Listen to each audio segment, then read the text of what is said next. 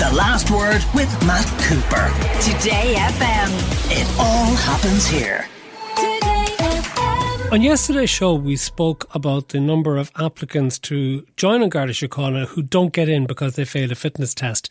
But in the course of the conversation, it came up that, well, a couple of things came up. One was that even if all of those people did pass, that the numbers going into an Garda Síochána would not be anywhere near what's required to replenish the force, let alone add to its numbers. And it made us think a little bit. And then we saw Conor Lally writing in the Irish Times today about what he's described as morale being at an all time low in an Garda Síochána. So we have Damien McCarthy with us, spokesperson for the Garda Representative Association. And we're also joined by Conor Lally, the security and crime editor of the Irish Times. Conor, just how many Gardaí do we have in the force at present, given that at over 5 million we have the largest population in the history of the state?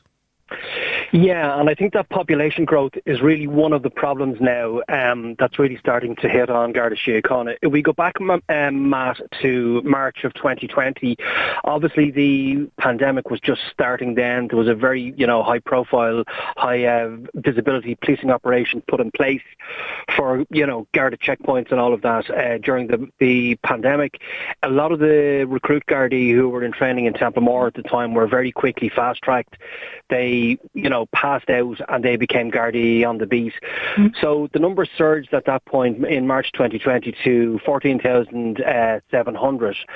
And really since then, because we've had hardly any recruitment into the Garda College down in uh, Templemore, the numbers have dropped by over 600 in that three-year period.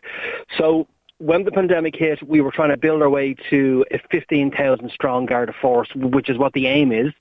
Um, and we've never had a Garda organisation that large. But now we're back, uh, you know, pretty much, you know, significantly under 14,200. And the difficulty is because Garda recruitment has been really badly interrupted, first because of COVID, and then really because the, you know, I, I suppose the Garda organisation has been very slow to get recruitment back on track. Um, there are very few people coming through uh, the college now, and it's going to take a long time before we get, uh, you know, back to where we were even when the pandemic began. And then there's other things, Conor. The numbers who are retiring as early as possible, and those who don't even wait until retirement age, who just give up and decide they want to do something else. Yeah, I mean, there's a couple of issues really happening in the guards at the moment. Um, there is a move towards very specialised um, investigation of crime, and what that means is trying to upskill Garda members to, you know, become very expert at investigating things like cybercrime um, or maybe, you know, sexual crimes. And what happens then is when you upskill these guards, they then become very attractive to the private sector. So somebody who maybe has 10 or 15 years ex- experience as a guard has perhaps undergone, you know, cyber training on the job um, and other, you know, very sought after skills. They're now being headhunted through LinkedIn um, by the private sector, and now we're seeing about uh, we're seeing just over hundred people a year resign from the guards just to you know take up other uh, jobs. Now look, that may sound fairly small, but that was unheard of ten years ago. People joined the guards and they just uh, you, you know did not leave. Um, so you've got retirements, you've got resignations, you've got very little recruitment coming in. Then you've got this tendency towards um, very, you know, increased specialisation in the guards, and all the while it's drawing away, you know, uniform Garda resources from street policing and from responding to 999 calls. And certainly the guards that I've spoken to are very concerned um, that the capacity to even, uh, you know, provide that, that kind of emergency fire brigade service, if you like, responding to calls, that it's so stressed, uh, stretched now that they're not able to um, respond to those calls. So, just before I go to Damien McCarthy, who's here in studio with me, from all the people you've been talking to, how would you describe morale in the force? Certainly, everybody says morale is way down, um, and really, there's a couple of issues for that, and it's kind of I've kind of found in the last few years morale seems to have been getting poorer and poorer, and it's really quite bad now. And I would say that what's happening is because resources are being drawn away from frontline policing, there are fewer guards then, you know, remaining to do the same job. Um, obviously, they're under more pressure. Uh, the population in Ireland is gr- is growing, um, and while crime dropped during the pandemic period, now we're seeing things like public order crime, sexual offences, and so on. They're in they're on the rise now again.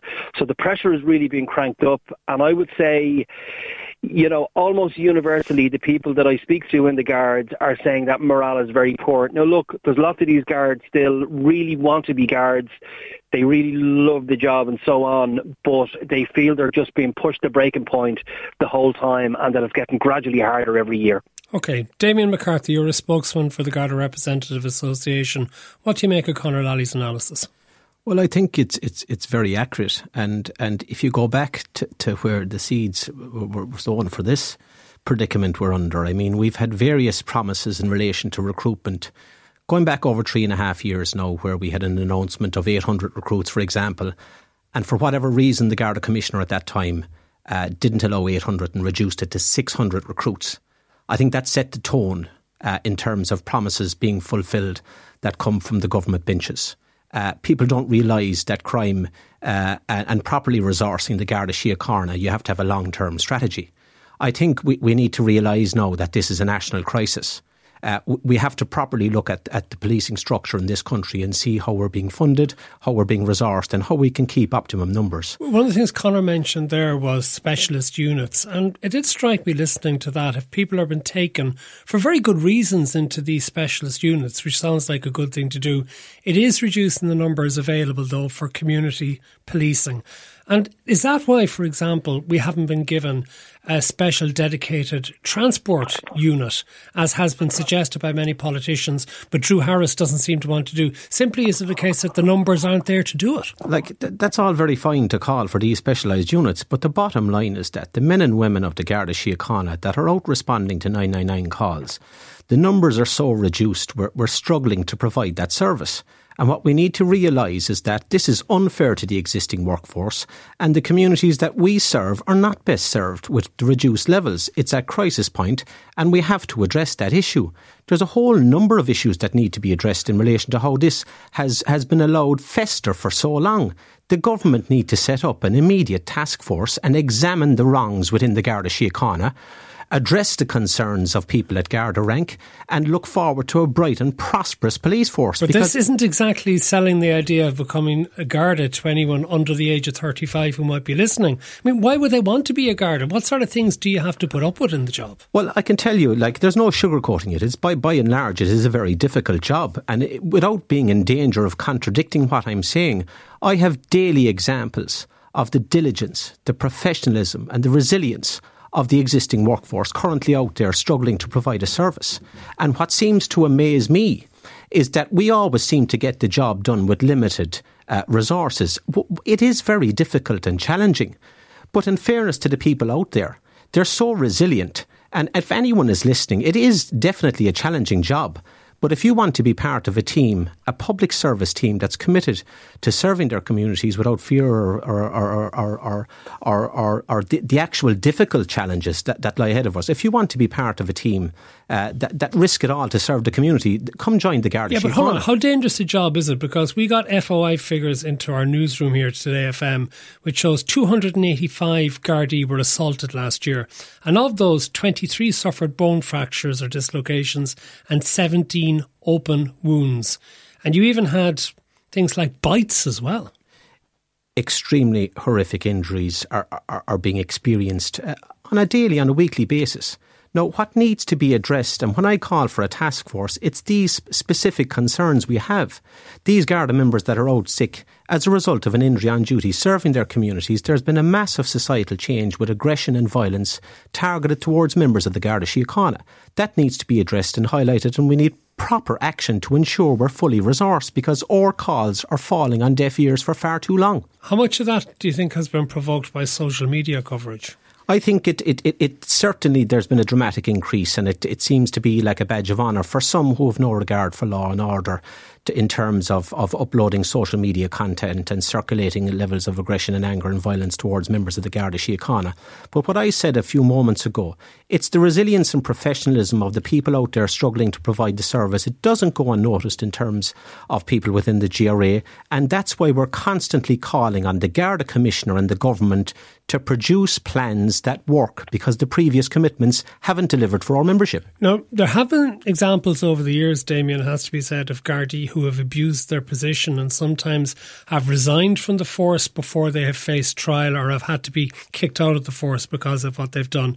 But how is that balance now between getting rid of those who should not be part of the force, but also then maybe having perhaps people suffering allegations that are made falsely, which then acts as a cloud for a number of period of time over them.